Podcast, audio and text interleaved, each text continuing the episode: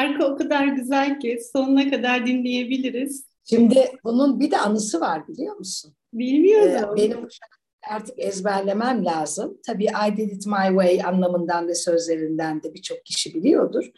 Ee, 2011 yılında benim oğlum TED Senfoni Orkestrası'nın kurucularından e, ve solisti.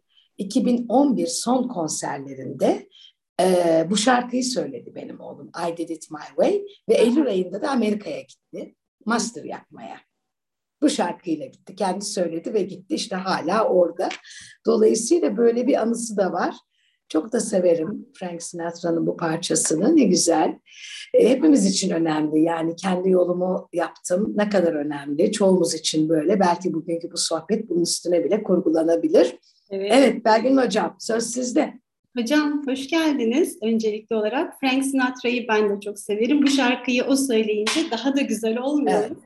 Ve Evet. sizin için e, o kadar uygun gördüm ki ben bu şarkıyı. Çünkü e, isminiz de bir markasınız. E, Sevinç Atabay deyince hepimizin saygı duyduğu bir isimsiniz.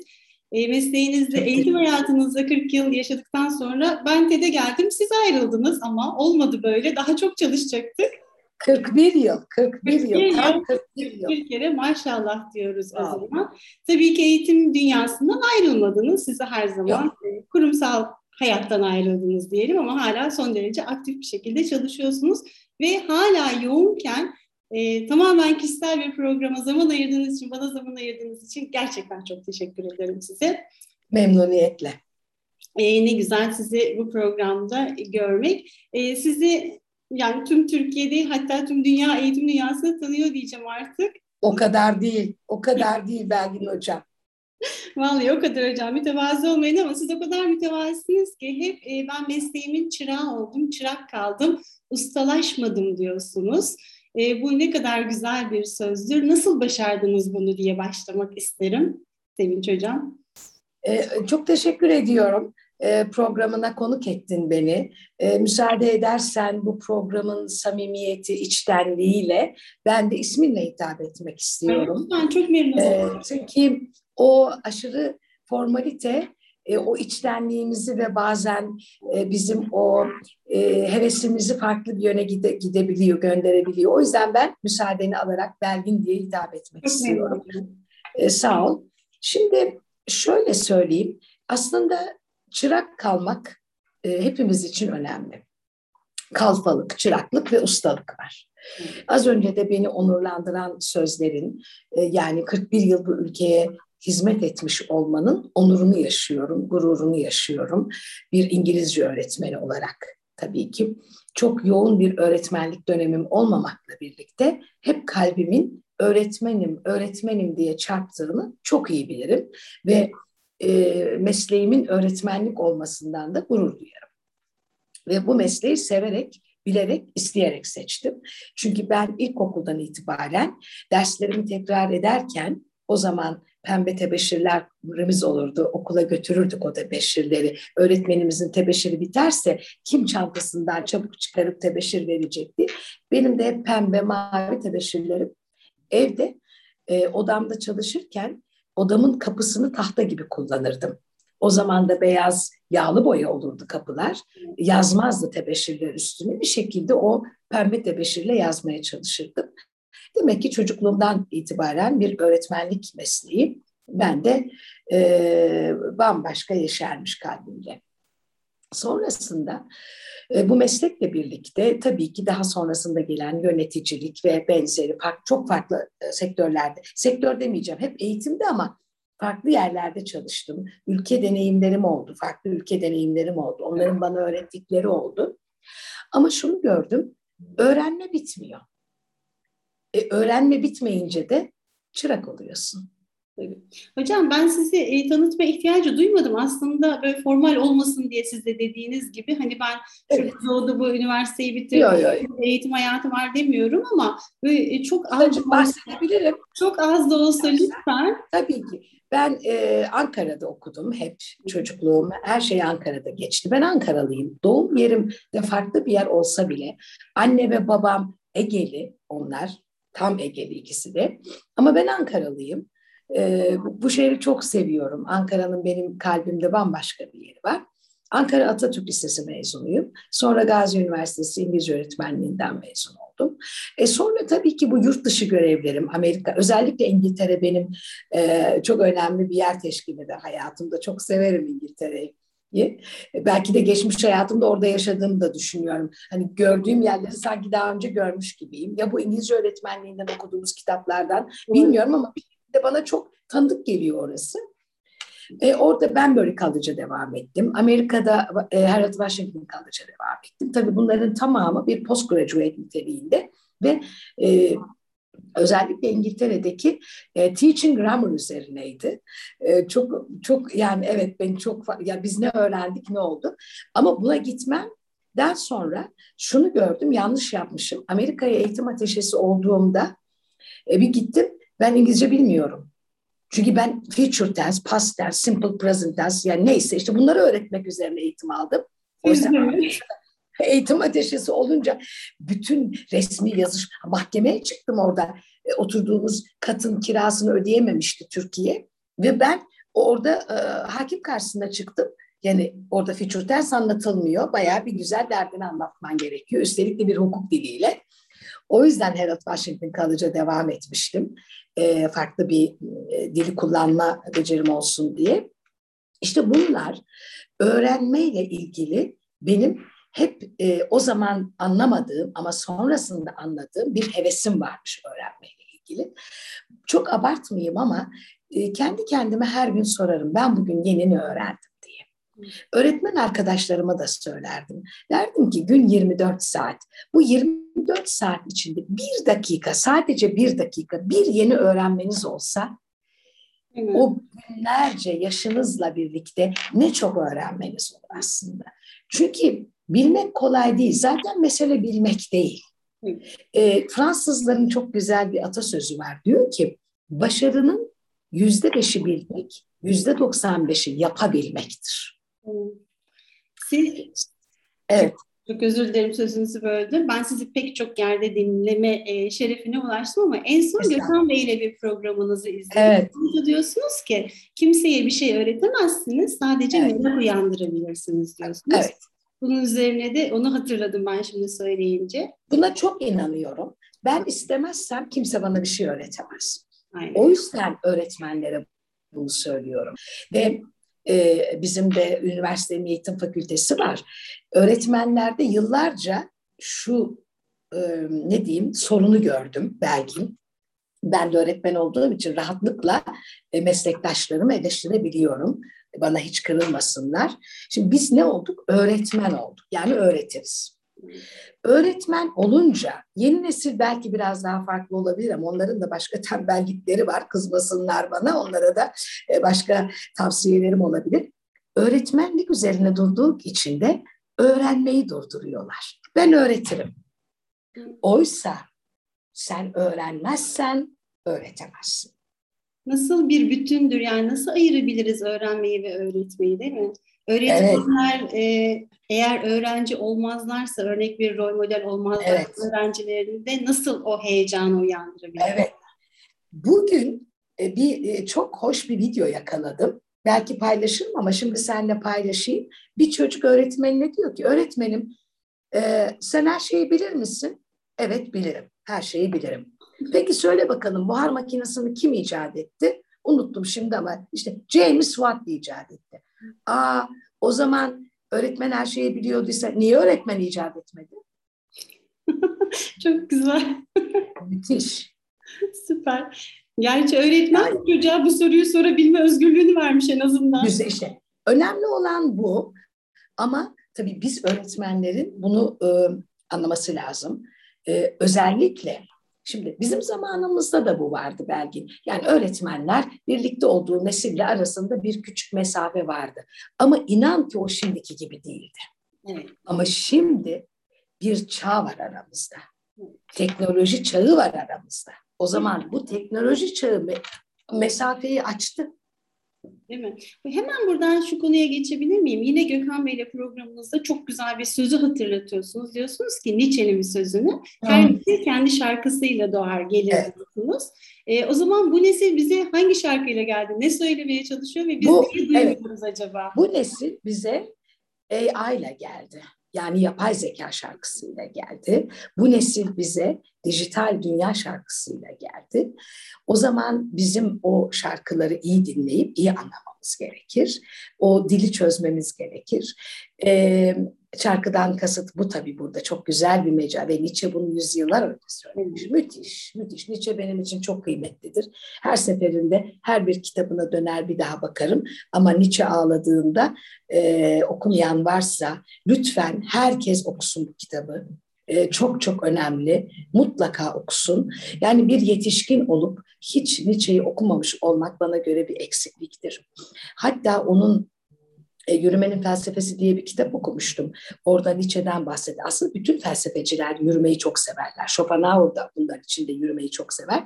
Çünkü yürümek e, insanı kendiyle baş başa bırakıyor. Ve düşünüyorsun. E, bunu ya, kendini tanımak çok önemli bir şey. Burada rahmetli Doğan Cüceloğlu'nu da doğrusu anmak isterim. Allah rahmet eylesin. O da çok güzel söylerdi. Yani kendini tanımak. Hatta bugün e, bir arkadaşıma e, bir Sezen Aksu şarkısı tavsiye ettim. E, Farkındayım şarkısı vardır. Onu da dinlemiş olabilirsiniz ama bir kez daha sözlerine bakın. Der ki kendime yıldızlardan bile uzağım. Çoğumuz kendimizden kaçarız ve kendimizi tanımak yerine etrafımızdakiniz, komşumuzu, arkadaşımız, onu bunu tanımayı, onunla ilgili bilgiler edinmeyi daha çok severiz. Oysa sen önce kendini tanı. Sen kendi e, içinle yüzleş. Kendi içine en büyük yolculuk neydi? Kendi içine yaptığın yolculuk. Sen o yolculuğunu bir tamamla bakalım da başkalarının hayatıyla ilgilen, onlar hakkında fikir yürüt. Bu şarkıyı o yüzden hani bir de bu gözle dinlemelerini öğrenin. Kendime yıldızlardan bile uzağım der. Hatta der ki başkası olabil, öteki olabilmeyi yerine koyabilmeyi empatiyi ne güzel anlatır orada.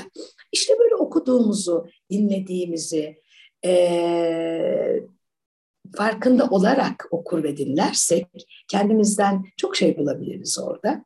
Bu nedenle Nietzsche yürürken çok önemli bir şey söyler yürümenin felsefesinde son onunla bağlayayım.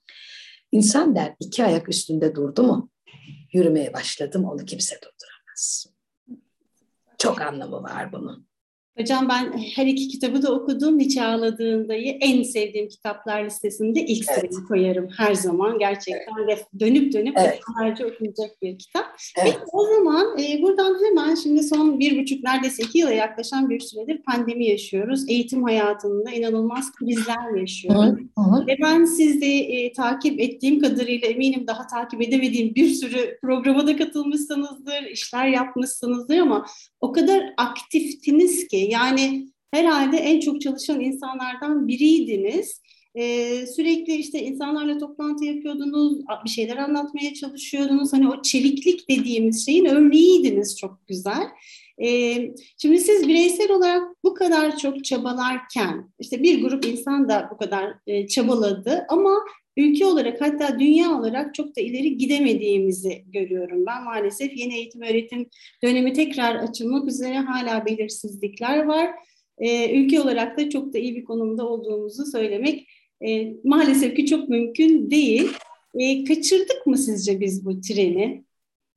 Şimdi e, bir tren kaçırmaktan bahsedersek ülkemiz için biz zaten çoktan kaçırdık.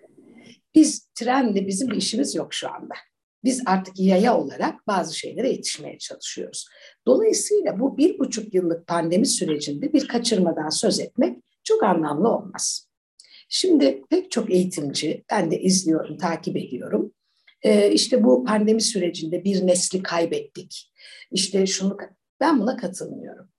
Beni geçen gün birisi aradı. programa çıkacakmış. Dedi ki Sevinç Hanım dedi bu pandemi sürecinde dedi üniversite sınavlarına giren bu yılki çocuklara çok büyük bir kayıp ve etki oldu mu deyince şu soruyu sordum. Dedim ki ben takip etmedim ama pandemiden önce üniversite sınav sonuçlarındaki matematik ortalaması Türkiye'nin dört buçuktu da pandemiden sonra bir buçuğa mı düştük? Yok hatta beş olmuş dedi. O zaman soruyu böyle soracağız dedim. Şimdi or- sürekli olarak biz bu bir buçuk yılda bir nesli kaybettik demek çok yanlış ve popülist bir yaklaşım olur. Bana göre e, Belgin'cim üstelik de teknolojinin olduğu bak Mart'ta 2020'nin Mart'ının 24'ü müydü biz eve kapandığımızda unuttum. Takip eden hafta ben bu internet platformlarıyla tanıştım. Adını hiç duymamıştım o zamana kadar. Böyle bir toplantı yapılacağından haberdar değildim ki ben bir şekilde teknolojiyi takip edebildiğimi sanırdım. Ne kadar eksikmiş bilgim. Dolayısıyla çok yüzeysel ve güncel bilgilerle hareket etmeyi ve böyle toplumu bilgilendirmeyi doğru bulmuyorum. Ee, bilgi kaybı yok. Neden diyeceksin? Şu anda seninle bu program bittikten sonra birisi bize bir soru sorsa, sen bana bir şey sorsan anında girerim çeşitli ortamlara o sorduğum soruyla ilgili o kadar detay bilgiye ulaşırım ki. Şimdi dolayısıyla ben e, gençlerin e, akademik bilgi olarak öğrenmek isteyen için öğrenmek istemeyen sınıfta da öğrenmiyor, buradan da öğrenmiyor. Orada hiç değişen bir şey Dolayısıyla bu. Ama bana göre ne kayboldu bu bir buçuk yılda? Bunu ilk günden itibaren söyledim sosyal ve duygusal kayıplardan e, sorunumuz var. Nedir sosyal ve duygusal kayıplar? E, bence okul bir bütündür. Bak eğitim öğretim kavramı bundan çıkmıştır. Öğretim öğrenme, akademik öğrenme. Eğitim ise evladım yerlere çöp atmadan başlar. Evladım koridorlarda koşarken dikkat ol. Sabah geldiğinde günaydın da arkadaşlarına. Öğretmenin sınıfa girdiğinde büyüklere saygıdan kaynaklan. Bu eğitimdir. İşte onu evde yapamazsın. O okul binası ve sınırları içerisinde olur. Neden? Çünkü orada topluca bir e, bilgilenme ile bir eğitim söz konusudur. Diğeri özellikle küçük yaş gruplarında arkadaşlık kavramı gibi ev ortamında soyut olarak bildikleri kavramlar orada ete kemiğe bürünür sadece beş duyu tatma, görme, duyma değildir. Duygular vardır ve okul ortamında o duygularını öğrenirsin. Sevinmeyi, üzülmeyi, dizini çarptığın zaman acıdığında öğretmenine koşup onu ifade etmeyi. Çünkü annene başka türlü söylersin, öğretmenine başka türlü söylersin. Asıl duygu oradadır ve bir çocuk 5 yaşından 11 yaşına kadar asıl kendini okulda bulur gerçek dünyası okuldur. Ev ortamı onun gerçek dünyası değil, konforlu alanıdır. Bu nedenle ben asıl kaybı orada görüyorum. Çok haklısınız. Ben de çok katılıyorum. Özellikle küçük yaş grubunda daha da önem kazanıyor ki hani ben üniversite öğrencileriyle bir aradayım sürekli. Tabii. Onlarda da hissediyorum hocam. Yani onlarda da bu sosyalleşmenin ya da o duysal olarak onlara hitap edemememizin eksikliğini e, maalesef gittikçe daha da çok hissedeceğiz bence. Şu an bir arada olmadığımız için yine hala hissetmiyoruz tabii. ama terbiyeye geldiğimizde hissedeceğiz. Tabii tabii tabii. Tabii. Peki hocam e, nasıl bir e, eğitim geleceği öngörüyorsunuz ülkemiz adına önümüzdeki yıllar içinde? Biz bu açıyı kapatabileceğiz mi sizce? Şimdi e, bu teknolojiyle yani biz ülke olarak teknoloji tüketen değil, teknoloji üreten bir ülke olduğumuz durumda elbette ki kapatacağız. Şimdi Türkiye'nin bütün geneline bakarsan çok eksiklerimiz var. Ama Türkiye'nin öyle bir bir de genç ve iyi eğitim alan bir grup var ki bu illa iyi eğitimden kastım kimsenin aklına özel okullar gelmesin. İnanın öyle gençlerimiz var dezavantajlı bölgeler dediğimiz yerde çünkü çocuğun kendinde var. Şimdi bütün özel okullardaki çocukların her biri üniversite sınavlarında derece mi yapıyor? Yok ve genelde çok daha bambaşka hikayeler duyuyoruz. O halde bunun çok da okul ortamıyla ilgisi yok. O onu başka bir sosyal ortama hazırlıyor okullar. Çok iyi örnekler var. Dolayısıyla bizim böyle gerçekten zekasına güvendiğim olağanüstü gençler var. Farklı sivil toplum kuruluşlarında ben bu gençlerle de çalışıyorum. Müthiş hikayeleri var ve onlar yani başarmayı bambaşka boyutta görüyorlar. Dolayısıyla ben hiçbir zaman kaygılı bir eğitimci, kaygılı bir yetişkin olmadım ülkem adına. Çünkü her zaman e, Mustafa Kemal Atatürk'ün de sözü aklıma gelir. Der ki o hayatımın hiçbir döneminde karamsar olmadım. Önümdeki engelleri bir bir kaldırmayı karamsarlığa tercih ettim. Şimdi biz de ülke olarak engellerimizi, nedir bizi bu kadar iyi eğitimden, genç neslimizi eğitimden alıkoyan engellerimiz onları kaldıracağız. Bu teknoloji bizim için bir üretim yeri olmak zorunda. Ki çok iyi teknolojiyi kullanabilenler var. Ve biz gençlerimize e, bu İngilizce karşılığını söyleyeyim, Türkçesini de söyleyeyim. Yani e, download yerine upload eden gençlere ihtiyacımız var bizim. Yani üretecek ve kendi yazılımlarını yapacak. Ben bütün geleceğin e, teknolojide olduğuna inanıyorum. Zaten son makalemde 5.0 toplumu yazarken yani 4.0 endüstri toplumundan 5.0 endüstri 5.0 sosyal topluma geçti. Buradan gençlere de her zaman seslenmek isterim her fırsatta. Artık güzel yazılımcılar, mühendisler çok ama e, biliyorlar mı ki gelecek yüzyıl sosyal bilimcileri istiyor? Çünkü bu kadar AI'ın yani yapay zekanın olduğu, robotların olacağı bir gelecekte gerçekten insanla ilgilenecek, onun kalbine, ruhuna dokunacak olanlar da sosyal bilimciler. Dolayısıyla ileriki zamanda çok iyi sanat tarihçiler, antropologlar, e, işte tabii ki psikolojiyle uğraşanlar, sosyolojiyle uğraşanlar önem kazanacaklar. Hele ki e, sosyal bilimi biraz da hani bir mühendis aklıyla düşünen sosyal bilimciler çok önemli bir meslek sahibi olacaklar. Onu söylemek isterim. Diğer yandan da e, bu 5.0 e, toplumda 2017 yılında Japon Başbakanı açıkladı bunu. Bunun İngilizce karşılığı şu, Tech for Good. Yani insanlık yararına teknoloji diyor. Teknoloji insanın önünde değil, insanın yanında olacak. İnsan için çalışacak. Ben de bu slogana çok katılıyorum. Çok uluslu şirketler bu sloganı kullanmaya başladılar. Ee, biz de YGA'da kullanıyoruz bunu, Tech for Good'u. Ee, o halde e, ben burada olur da bizi gençler de izlerlerse onlara tavsiyem teknoloji kullanımını bundan sonrası için insan yararına nasıl geliştirebilirim? Bu özellikle iklim değişikliği konusunda ne yapmaları gerektiği çok bilinçlendirmemiz lazım. Asıl tehlike o. Şu anda olağanüstü yaşadık bunu. Gördük gözlerimizle. Bu herhangi bir işte şundan çıktı, bundan oldu, sel bundan oldu. Lütfen hepimiz biz yetişkinler e, çocuklara örnek olalım. İklim değişikliği, bu atıklar, kullandıklarımız, suyu kullanmaktan, elektriği kullanmaktan biz yetişkinler bilinçli olmazsak o çocuklara örnek olamayacağız.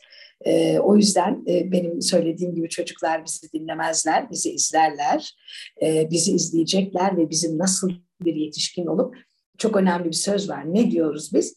Biz bu dünyayı atalarımızdan ödünç aldık çocuklarımıza emanet edin. Nasıl bir emanet bırakmayı hedefliyoruz acaba çok merak ediyorum. Hocam e, ben de umutsuz değilim. E, çünkü gençlerle bir aradayız. Gençlerin ne kadar pırıl pırıl olduğunu görüyoruz. Ve ülkemizde çok güzel bir neslin daha bilinçli aslında. E, bizim belki farkında olmadığımız pek çok şeyin daha bilincinde olarak gelen bir neslin olduğunu da görüyorum. Buna da şunu örnek vereyim. Biliyorsunuz üniversiteyle birlikte Türkiye Eğitim Derneği'nin yürüttüğü bir sürü proje var ama bunlardan birisi benim de içinde yer aldığım Eğitime Tam Destek Projesi. Orada akademik olarak başarılı ama işte sosyoekonomik olarak desteğe ihtiyacı olan öğrencileri alıyoruz biz. İngilizce eğitimi, işte sosyal, kültürel, sanat, spor eğitimi veriyoruz.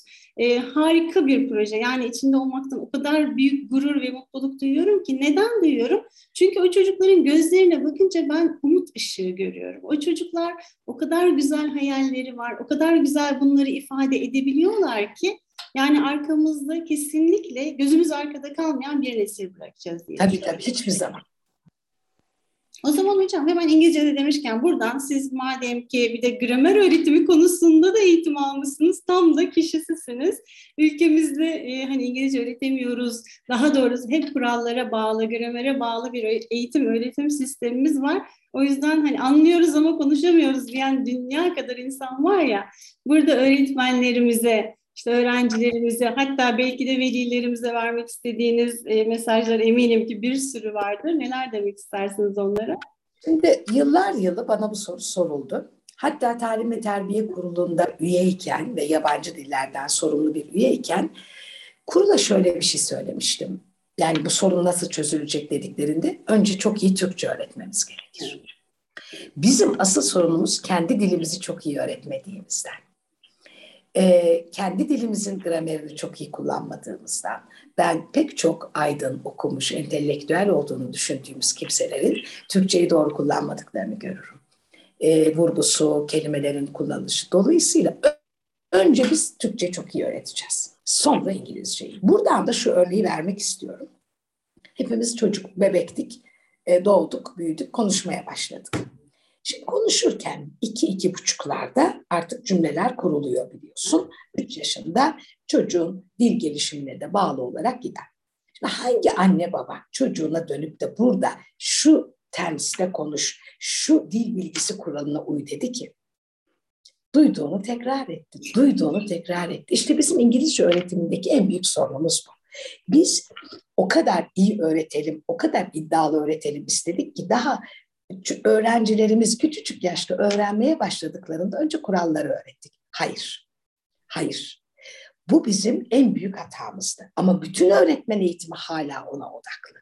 O yüzden ben tamamen üniversitelerin bu İngilizce öğretmenliği eğitim bölümlerinde farklı bir e, günlük dili kullanmaya. Bu bir. Bunu yapmazsak biz hala dil öğretemeyeceğiz. Olmuyor. Öğretemeyeceğiz. Bunu kabul edelim. Hocam orada da nerede takılıyoruz biliyor musunuz? Biz artık böyle olmaması gerektiğini söylüyoruz. Öğretmen adayları da anlıyor ve hak veriyor ama uygulamaya geldiklerinde yine bizim orada 4 yıl boyunca söylediklerimizi değil de onların kendi deneyimlerinden 12 yıl boyunca yaşadıkları ve gördükleri rol modelleri uygulamaya kalkıyorlar. Ama neden? Çünkü o kolay kısmı. Evet tabii. Tabii. Yani sistemi artık bu bakış açısına inanan öğretmenler sisteme girdikçe ve onlar da öğrencilerini bu doğrultuda yetiştirdikçe biz üniversiteye öyle öğrenmiş öğrenciler almaya başladıkça sanırım bu yavaş yavaş düzelecek diye düşünüyorum. Çok da zor bir şey değil, çok daha kolay, çok daha da eğlenceli aslında. Tabii ki, tabii ki. Daha kolay öğreneceğiz ama bir şey diyeceğim. Ee, Belgin artık öğretmene ihtiyaç kalmayacak. Zaten burası bu küçücük bir telefonla istediğin gibi İngilizceyi öğrenebilirsin. O kadar güzel alanlar ve yerler var ki müthiş. Evet. Hocam öyle geliyorlar ki artık fakülteye ben diyorum ki hangi ülkeden geldin? Netflix izledim diyor çocuk. Yani gerçekten çok güzel aksanlarla evet. gelen öğrencilerimiz evet. var. E, bu konuda da bence bayağı bir yol kat etmeye başladık diye düşünüyorum. Evet. Peki size yani o kadar çok sorun var ki aslında konuşacak sizin de öyle çok e, konumuz var ki e, şöyle bir konuya da değiniyorsunuz. O da benim çok hoşuma gidiyor. Diyorsunuz ki hayalimizdeki çocuğu e, yetiştirmeye çalışıyoruz ama elde ettiğimiz çocuk, elimizdeki çocuk, hayalimizdeki çocuk değil aslında. E, bu konuda da anne babalara özellikle tekrar tekrar yani sürekli veriyoruz bu mesajı ama işte benim de bir oğlum var, sizin de bir oğlunuz var. Elbette e, yapmasını istediğimiz, yapmamasını istediğimiz şeyler var ama onlar o kadar bir birey ki hayalimizdeki çocukları değil, karşımızda sahip olduğumuz değerleri görebilmeyi dediğiniz gibi başarabilirsek eğer onlarla birlikte de yol alabiliriz değil mi? Tabii. Şimdi bu anne babanın en büyük sorunu. Evet. Öncelikle bir çocuk sahibi olmayı çok istiyorlar. Oluyor çocuk. Şahane, tabii güzel. Mutlu oluyorlar. Ama sonrasında tabii özellikle bizim toplumlarda bu karşılaştırma, kıyaslama, senin çocuğun, onun çocuğu, komşunun çocuğu, sınıftaki falan derken bu zihinlerinde bir çocuk hayal ediyorlar. Önce şöyle başlıyor. Kendi çocukluklarında veya yapmak isteyip de yapamadıkları dönemde ne varsa çocuklarına yaptırmak istiyor. Ee, iki, çok başarılı bir çocuk olmasını istiyorlar. Üç, çok yetenekli olsun istiyorlar. dört, şu şu. Yani mükemmel, olağanüstü. İyi de e, sizden doğdu bu çocuk. Ben bir gün bir anne babayla böyle bir sohbet yaptım. Dedim ki bakın genetik bir durum söz konusu yani. Bilimsel olarak genetik kurallar var. Hanginiz bunu yapabiliyorsunuz, yaptınız, yapmadım. Sen ya peki nasıl bu çocuktan bunu bekliyorsunuz? Var mı hali? E yok genetik olarak bu yoksa yani bu çocuğun olağanüstü bir piyanist olmasını beklemeyin. Ya da işte şöyle maalesef buna inanıyorlar. Ve inandıkları için de e, çok zorluyorlar çocuklarını. Örselediklerinin farkında değiller. İyi bir şey yaptıklarını zannediyorlar, oysa çocuklarına zarar veriyorlar. Ve duygusal ihmalin en temelinde bu aşırı hırslı anne babaların çocuklarından yüksek beklentilerinin sonucu var. Buna çok üzülüyorum. Gözlemlerim beni hiç yanıltmadı. Ve çok nadir, çok özel örnekler dışında aşırı hırslı yani bu zihnindeki çocuğu, proje çocuğu yap, yetiştirmek isteyen anne babaların çocukları genellikle anne babalarını hayal kırıklığına uğratmışlardır. Maalesef. Değişmedi bu. Yıllar yılı böyle oldu. Çok istisnai kurallar olabilir ama genel olarak böyle. O yüzden sevgili anne babalar, onlar onların çocuğu. Koşulsuz sevgi en önemli şey. Koşulsuz bir sevgi verin çocuklarınıza. Onun sizin çocuğunuz olduğunu, her ne yaparsa yapsın onu çok sevdi, sev, sevdiğinizi ve seveceğinizi. Çünkü başarı çok görecelidir. Neye göre başarı? Neye göre? Bunu, bunu yani söylemek. Ben mesela hala başarının tanımını yapamam.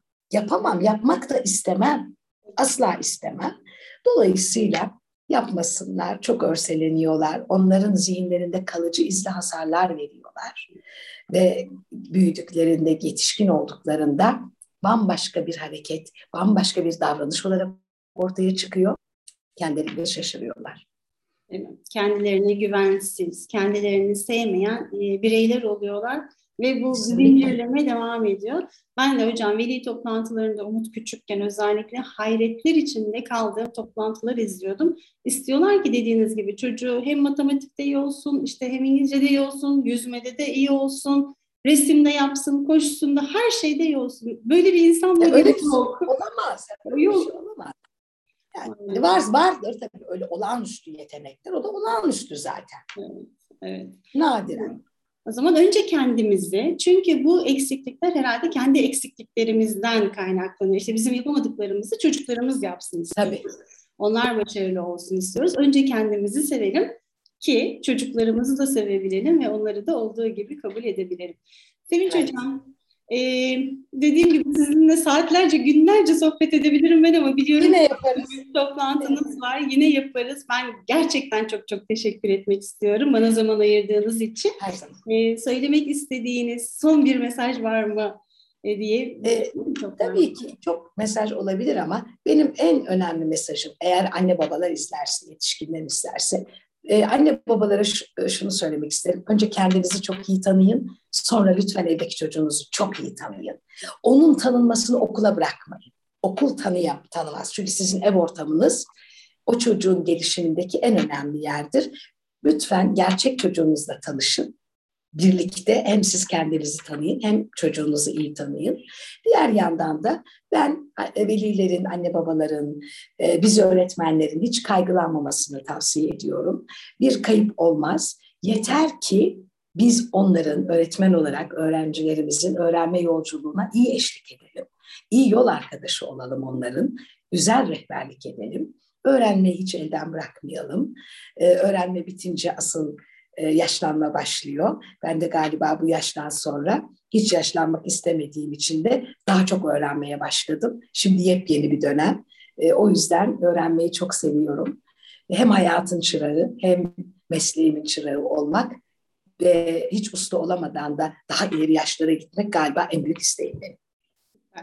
Siz kesinlikle yaşlanmazsınız bu istekle, bu motivasyonla, bu öğrenme aşkıyla. Bizlere de örnek olduğunuz için özellikle de çok güzel bir Atatürk kadını olarak örnek olduğunuz için e, ayrıca teşekkür ediyoruz. Ben, ben e, teşekkür ederim. ediyorum hocam. Sağ olun, var olun. İyi çok ki teşekkürler.